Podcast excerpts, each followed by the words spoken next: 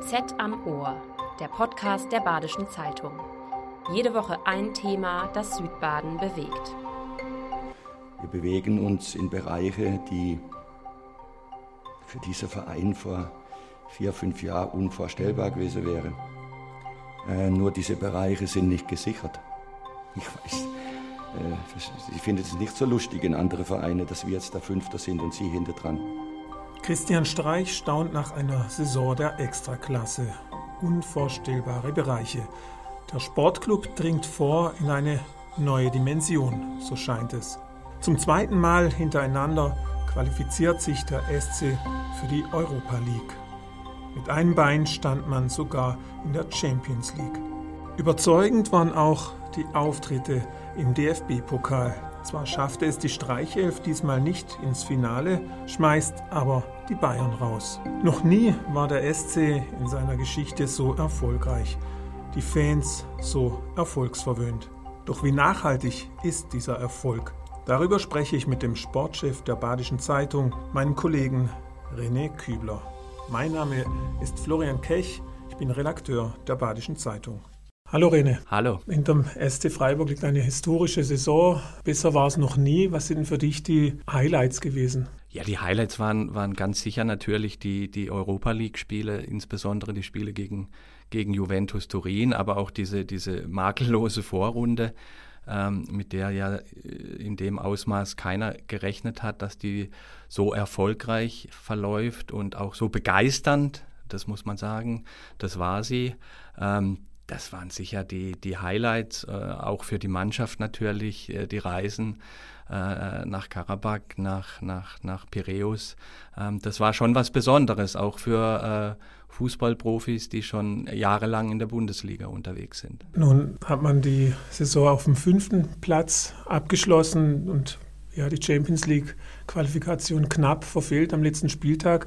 Was war so dein Eindruck im Vereinsumfeld? War die Enttäuschung groß oder hat man gesagt, komm, das wäre jetzt noch Sahnehäubchen gewesen? Naja, ich würde mal sagen, im ersten Moment, das sind natürlich Fußballprofis, sie haben die Europa League schon mal erreicht, haben gemerkt, wir können da durchaus mithalten auf dem Niveau. Und sie waren jetzt nah dran natürlich an der Champions League, sie waren nah dran auch nochmal am Pokalfinale, ja. Das darf man nicht vergessen, das war das Highlight, das sie letztes Jahr erlebt haben, dieses Finale. Das wollten alle unbedingt nochmal spielen, das hat man gespürt. Entsprechend war dann natürlich da eine Enttäuschung. Es wird zwar dann immer auf den Weg der Vernunft verwiesen und das ist auch gut so, das ist wichtig für den SC Freiburg. Aber in dem Moment, in dem man nah dran ist, da will man natürlich dann auch das Optimale rausholen. Und das haben sie fast geschafft, also das wäre eine perfekte Saison gewesen, aber es ist immer noch die beste, die der SC im Punkteschnitt je gespielt hat und das darf man nicht vergessen und es wäre schade, wenn das jetzt vergessen würde, von daher würde ich sagen, Enttäuschung im ersten Moment, vor allem bei den Spielern, auch bei den Trainern, ja, aber wenn sie jetzt zurückschauen, dann war das natürlich immer noch eine sehr, sehr, sehr außergewöhnliche Saison, die der SC da gespielt hat. Streich hat in der letzten PK davon gesprochen, ja, dass man jetzt so in bis vor kurzem noch unvorstellbare Bereiche vorgedrungen ist als Verein. Wie ist denn dieser Erfolg zu erklären? Was sind aus deiner Sicht die wichtigsten Faktoren? Naja, die Faktoren sind im Grunde immer die gleichen geblieben. Das muss man so sagen. Da ist einerseits die Konstanz wirtschaftlich, aber auch personell. Nicht auf jede kleine Krise wird mit personellem Chaos reagiert, wie es anderswo in der Liga ja zu sehen ist. Man weiß, wo man herkommt. Man weiß auch, was man sein will vor allem. Man will weiterhin ein Aus- und Weiterbildungsverein sein. Das ist der SC Freiburg. Das ist ja geblieben. Die zahlreichen Spieler im Profikader, die aus der eigenen Ausbildung, aus der Fußballschule stammen, die zeugen davon.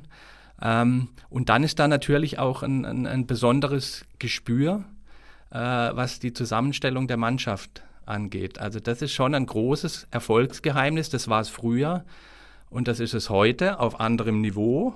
Ja, früher konnte man vielleicht nur ein, zwei Schubladen tiefer zugreifen, jetzt etwas höher, aber entscheidend ist immer, es wird auf den Charakter geschaut. Passt dieser Spieler nicht nur fußballerisch zu uns, sondern passt er auch ins Gesamtgefüge. Ja? Es geht zum einen drum, nimmt er die Spielweise an. Beim SC Freiburg gehört halt auch für die Offensiven viel Defensivarbeit dazu, viel Pressingarbeit.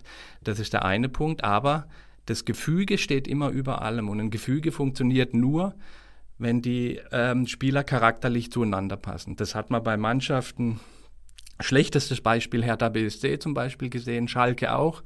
Da wurden Mannschaften vogelwild zusammengestellt, ja, individuell gar nicht so schlecht zum Teil, aber es ist nie eine Mannschaft entstanden. Und das war in Freiburg immer das große Plus, die Gemeinschaft.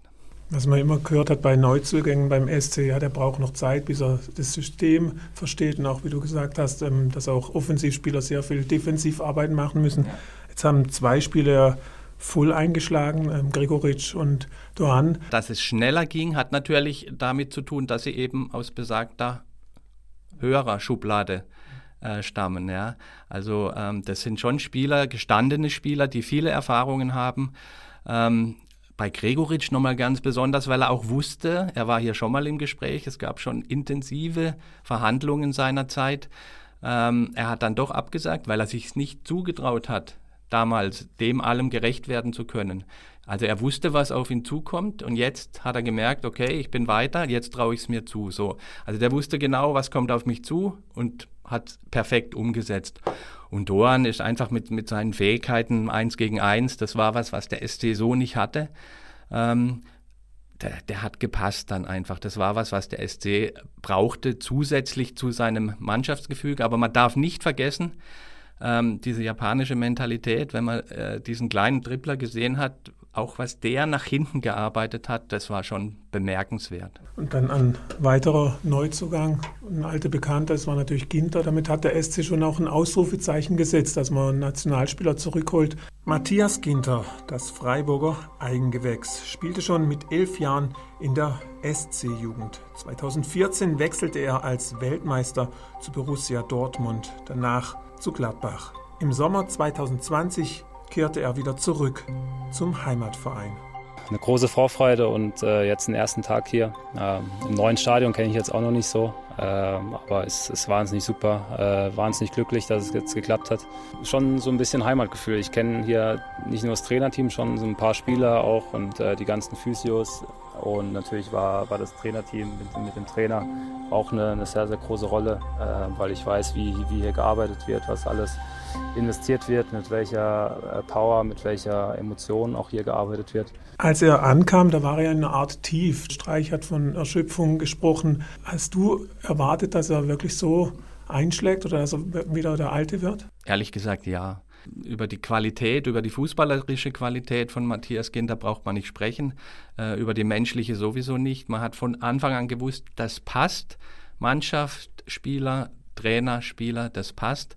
Und auch bei erfahrenen Nationalspielern, wie er einer ist, spielt natürlich das Vertrauen von Trainerseite, von Mannschaftsseite, aber auch Selbstvertrauen dann eine große Rolle. Und wenn er das hat, und das hat er hier bekommen, er hat eine tragende Rolle sofort übernommen, das hat man gespürt, dann war klar, dass das funktioniert. Und es gab ja Skeptiker, die gesagt haben, wow, Schlotterbeck weg, Ginter kommt, geht es gut. Im Nachhinein, man muss sagen, Matthias Ginter war ein oder vielleicht sogar der Schlüsseltransfer. Die Defensive, die war mit Lienhardt zusammen, war auch absolut herausragend in der Saison, fast durchweg. Matthias Ginter war, würde ich behaupten, der stabilste Spieler und war so gesehen in meinen Augen auch nochmal um einiges stärker als Nico Schlotterbeck. Die Defensive hast du angesprochen, im Tor Flekken hat ja auch eine sehr gute Saison gespielt. Bei ihm steht fest, er wird den Verein verlassen, er entzieht sich in die Premier League zum FC Brentford. Wie groß ist dieser Verlust? Und der Nachfolger steht ja auch schon fest, Noah Atubolu. Wie schätzt du ihn ein? Ich glaube, auf der Torhüterposition hat man sich beim SC Freiburg noch nie Sorgen machen müssen, weil das war so die Position, die der Verein immer mit wahnsinnig viel Voraussicht geplant hat und immer eigentlich schon klar war, wenn ein Torhüter geht, wer der Nächste sein wird. Ja? Und es gab ja eigentlich nie, wenn man sich zurück erinnert, nie einen Leistungsabfall auf dieser Position, einen eklatanten. Das hat es eigentlich wirklich nie gegeben. Ja, und von daher, das macht der Verein top. Dass es diesmal wieder ein Torhüter aus der eigenen Jugend ist, umso besser. Noah Atubolu, großes Talent, U21-Nationalspieler, in der Fußballschule ausgebildet, aus Freiburg. Besser geht's eigentlich nicht, aber man muss sagen, jetzt hat sich natürlich auch total ausgezahlt, dass die zweite Mannschaft in Liga 3 spielt.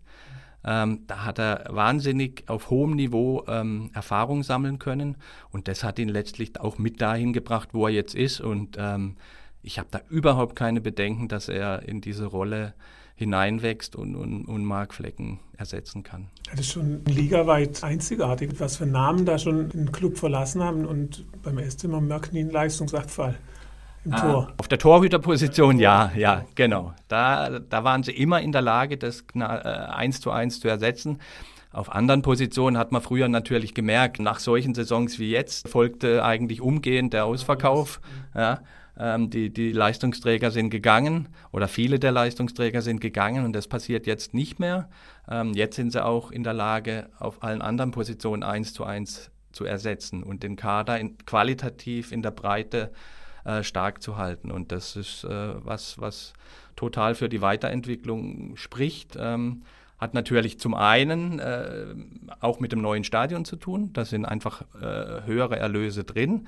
Aber natürlich auch weiterhin mit dem Transfergeschäft. Ja? Wenn man sich überlegt, Kevin Schade im Winter gegangen, jetzt wird die Ablösesumme dann fällig, Mark Flekken dazu. Da stoßen wir wieder in Bereiche von um die 40 Millionen Euro an Ablösesummen vor. Und das ist natürlich auch außergewöhnlich, das darf man nicht vergessen. Ja. Wie hat sich denn der SC finanziell entwickelt? Ist er nach wie vor finanziell dieser David gegen die Goliaths, oder hat er sich jetzt ist er auch aufgestiegen? Ja, also ich würde jetzt schon sagen, dass der SC Freiburg auch finanziell auch eben, also nicht nur wegen Stadion, sondern auch wegen herausragender Transferarbeit, auf jeden Fall im Mittelfeld der Bundesliga mittlerweile anzusiedeln ist. Also der SC Freiburg ist jetzt auch von den finanziellen Möglichkeiten her nicht zwingend mehr ein Absteiger. Ja? Und das Underdog-Image, das hat er jetzt auch los, das ist schon so. Du hast den jungen Schade angesprochen, was ja so ein Talent, ein Hoffnungsträger auch war. Der ist, glaube ich, für 25 Millionen nach England gewechselt. Hast du verfolgt, wie er da sich etabliert hat? Kevin Schade hat es ordentlich gemacht. Also er ist kein Stammspieler bei Brentford. Er ist ein Einwechselspieler. Aber er hat Einsätze bekommen, regelmäßig Einsätze bekommen. Hat auch durchaus Lob bekommen. Er wurde dort als Perspektivspieler verpflichtet, was man bei ihm auch durchaus so sehen kann. Er bringt herausragende Eigenschaften mit, allein sein Tempo, seine Dynamik, die sind wirklich auf sehr, sehr hohem Niveau. Aber das Entscheidende wird sein, ob er diesen letzten Schritt geht oder gehen kann, dann auch zur Stammkraft, ist immer dann der Kopf. Ja? Also wie kriegt man es mental hin? Aber gerade als so junger Spieler, gerade im Ausland. Aber er wurde noch Nationalspieler, er hat Länderspiele gemacht, hat damit bei Kurzeinsätzen auch durchaus überzeugt, muss man sagen. Also ich glaube, man kann von ihm vieles erwarten, aber man muss schon auch sehen, ob die mentale Stärke dann am Ende ausreicht. Das ist so letztlich der entscheidende Punkt. Jetzt müssen wir natürlich über eine Personalie auch noch sprechen. Nils Petersen beendet seine Karriere oder hat sie beendet. Nils Petersen, Freiburger Fußballgott, der zwischen 2014 und heute mehr Tore erzielt hat als irgendein anderer Stürmer des SC Freiburg zuvor. Am 29. März erklärt er auf der Homepage des SC Freiburg seinen Rückzug als Fußballprofi. Ja, das waren wirklich schwierige Wochen, die am Ende trotzdem ja auch zum Teil leider, aber wohl überlegt dazu geführt haben, dass ich mit meiner Frau, mit meiner Familie entschieden habe, dem Profifußball goodbye zu sagen, so schwer es mir fällt und so sehr ich jetzt auch mal noch dann Gänsehaut kriege, wenn man es so ausspricht. Diese Endgültigkeit ist schon krass. Manchmal sagt man ja auch, man soll aufhören oder gehen, wenn es am schönsten ist. Ich glaube, es ist gerade wunderschön. Als er 2014 hierher kam, das war glaube ich in der Winterpause, hast du erwartet, dass er so erstmal so eine Ära eigentlich prägt und Rekordtorschütze wird, dass es so funktioniert zwischen Freiburg und Petersen? Ich glaube, sowas kann man nicht voraussagen. Ja? Man hat natürlich schnell gemerkt in seinem ersten Spiel schon, was er für Fähigkeiten hat. Dieses berühmte Näschen im Strafraum immer an der richtigen Stelle zu stehen und auch entsprechend handlungsschnell zu reagieren. Das ist eine große Kunst von ihm. Aber er wurde auch immer unterschätzt dann zum Teil technisch. Er hat Dinge gemacht, wo man wirklich gedacht hat, wow, das kann doch nicht sein. Wie hat er denn das jetzt gemacht? Schnörkellos. Ja, aber auch fein, durchaus fein. Heber, ich glaube, gegen Leipzig war das damals, bin ich mir ganz sicher. Also ganz feine Tore auch und ganz außergewöhnliche. Aber dass das alles so einen Verlauf nimmt, das war nicht vorauszusehen. Vor allem, weil ich würde sagen, Nils Petersen war schon eine der wichtigsten Figuren bei der Entwicklung, die der Verein jetzt genommen hat. Als er dann nach dem Abstieg gesagt hat, ich gehe nicht, ich mache weiter. Ich helfe mit, das zu reparieren. Das war die Initialzündung aus meiner Sicht. Ja. Das hat die Fans mitgenommen, das hat das ganze Umfeld elektrisiert und sie haben den Aufstieg geschafft und danach ging es ja eigentlich so kontinuierlich bergauf und da war er eine ganz zentrale Person, sportlich, aber auch menschlich. Das muss man sagen. Es gibt keinen Fußballprofi, den ich kenne, der auf diesem Niveau gespielt hat, Nationalspieler wurde, mit dem er sich auf diesem menschlichen Niveau auf Augenhöhe so unterhalten konnte, auch über Nicht-Fußball-Dinge. Hast du da noch ein Gespräch im Gedächtnis? Also, mir sind ganz viele Gespräche mit Nils Petersen im Gedächtnis, aber ein bemerkenswertes war zum Beispiel, wir haben mal ein Doppelinterview mit ihm und Florian Niederlechner gemacht. Das habe ich geführt im Trainingslager seinerzeit in Spanien, glaube ich. Und schon damals war dieser hohe Respekt spürbar dem anderen gegenüber, seinem direkten Kontrahenten. Ja? Und das war ja damals Niederlechner. Ja? Und er hat die immer mitgenommen, hat immer ganz stark mitgeholfen, auch diese Spieler, die seine Konkurrenten waren, zu integrieren. Und Michael Gregoritsch hat mir gerade im Interview gesagt, er hat noch nie irgendwo gespielt, wo sein direkter Konkurrent ihn so unterstützt hat, ihn so aufgenommen hat wie hier in Freiburg, Nils Petersen also. Und der aber auch seine Rolle dann, die sich ja immer wieder verändert hat, aber dann hin zum Joker so angenommen hat, nie geklagt hat, immer nach vorne geblickt hat, immer gute Stimmung verbreitet hat und dadurch eine ganz große Hilfe war für den Trainer, der keinen unzufriedenen Publikumsliebling managen musste die ganze Zeit, im Gegenteil, der hat ihm extrem geholfen, aber auch für die Mannschaft. Ja. Und Streich dankte es seinem Bilderbuchprofi. In der Öffentlichkeit hob der Trainer immer wieder den hohen Stellenwert seiner Nummer 18 hervor. So auch auf der letzten Pressekonferenz der Saison nach dem Spiel in Frankfurt. Er ist bei Olympia gewesen. Er war deutscher Nationalspieler geworden auf dem Weg. Das hat mit seiner unglaublichen Qualität als Spieler, aber es hat genauso mit seiner unglaublichen Qualität als Persönlichkeit zu tun. Es fällt mir total schwer, loszulassen. Es gefällt mir überhaupt nicht, dass ich nächstes Jahr ihn nicht jeden Tag sehen kann. Aber es geht mir immer so. Schon mein ganzes Leben als Trainer muss ich immer loslassen. Aber es kommen ja dann andere neue, schöne Jungs. Aber das Loslassen gefällt mir nicht. Wie groß wird die Lücke sein, also gerade auch charakterlich in der Mannschaft, die Nils Petersen hinterlässt? Charakterlich wird es eine große Lücke sein, ja. Da sind jetzt die anderen gefordert. Ich meine, es gibt genug Spieler, die diese SC-DNA in sich tragen. Christian Günther, Nicolas Höfler, die sind jetzt gefordert, ja. Also die müssen jetzt schon diese Lücke irgendwie ein Stück weit schließen. Nach dem Interview mit Michael Gregoritsch bin ich auch ganz zuversichtlich, dass der das ganz gut hinkriegen kann, weil er einfach gut zugeschaut und gut zugehört hat bei Nils Petersen. Also es sind noch genug Spieler da.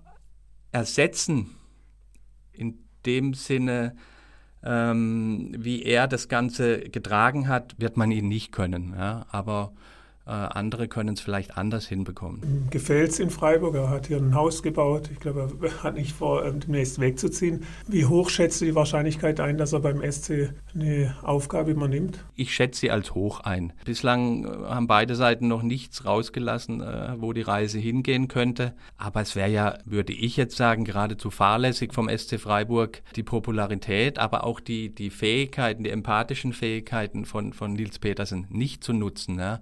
Und das ist ja wirklich auch ein Spieler, der in der Öffentlichkeit, der sich ausdrücken kann, der einfach den Verein positiv repräsentieren kann. Und so jemand muss man in irgendeiner Form einbinden, meiner Meinung nach. Petersen geht, Flekken geht. Siehst du noch weitere Spieler, die eventuell den Verein verlassen könnten? Also offen ist noch der Stand bei Philipp Lienhardt. Da gibt es aber eine recht positive Tendenz mittlerweile, dass er seinen Vertrag dann doch verlängert, und das wäre tatsächlich kein Neuzugang, aber ein Schlüsseltransfer, ein weiterer. Wir haben schon über die Bedeutung gesprochen, der Defensive mit Matthias Ginter, dieser Block ist so enorm wichtig für die Stabilität dieser Mannschaft. Also wenn das gelingen sollte, das wäre eine große Sache. Nicht ganz sicher ist man sich bei Roland Sallai. Die meisten haben ja mitbekommen, dass er sich mit Transfergedanken getragen hat und überlegt hat, den Verein zu verlassen. Da gab es aus dem familiären Kreis und von gewissen Seiten auch immer wieder Äußerungen in die Richtung. Den Jungen hat es tatsächlich auch durcheinander gebracht. Ja. Er hatte Schwierigkeiten, damit umzugehen, sowohl im Training als auch im Spiel. Das hat sich dann gegen Ende der Saison wieder ein Stück weit gedreht. Ja. Sallai hat gespielt und er hat in weiten Teilen sehr, sehr gut gespielt. Von daher haben sich die Eindrücke von Vereinsseite auch wieder ein Stück weit verschoben, sodass man schon darüber nachdenken müsste, also aus meiner Einschätzung, vielleicht doch mit ihm weiterzumachen, weil einfach, klar, einen neuen Spieler zu verpflichten, um dieses Niveau dann zu bekommen, und einen Spieler, der weiß, wie Freiburg tickt auf dem Feld, das ist nicht einfach. Voraussetzung für einen Verbleib wäre natürlich aber in erster Linie, dass er klar ist im Kopf, dass er sich zu 100% darauf einlässt, ohne dann weiter mit Italien-Transfers und sonst was zu liebäugeln, weil dann macht es tatsächlich keinen Sinn. Also das wäre so abgangsseitig das, was noch kommen könnte. Zugänge. Ja, welche Positionen sind da offen? Sollte Lienhardt klappen, ist die Defensive erstmal ganz gut besetzt. Da wird, denke ich, nicht so viel passieren, eben außer auf der Torhüterposition. Das Hauptaugenmerk gilt der Offensive, klar. Schade im Winter weg, Petersen jetzt weg, da wird mal was tun müssen.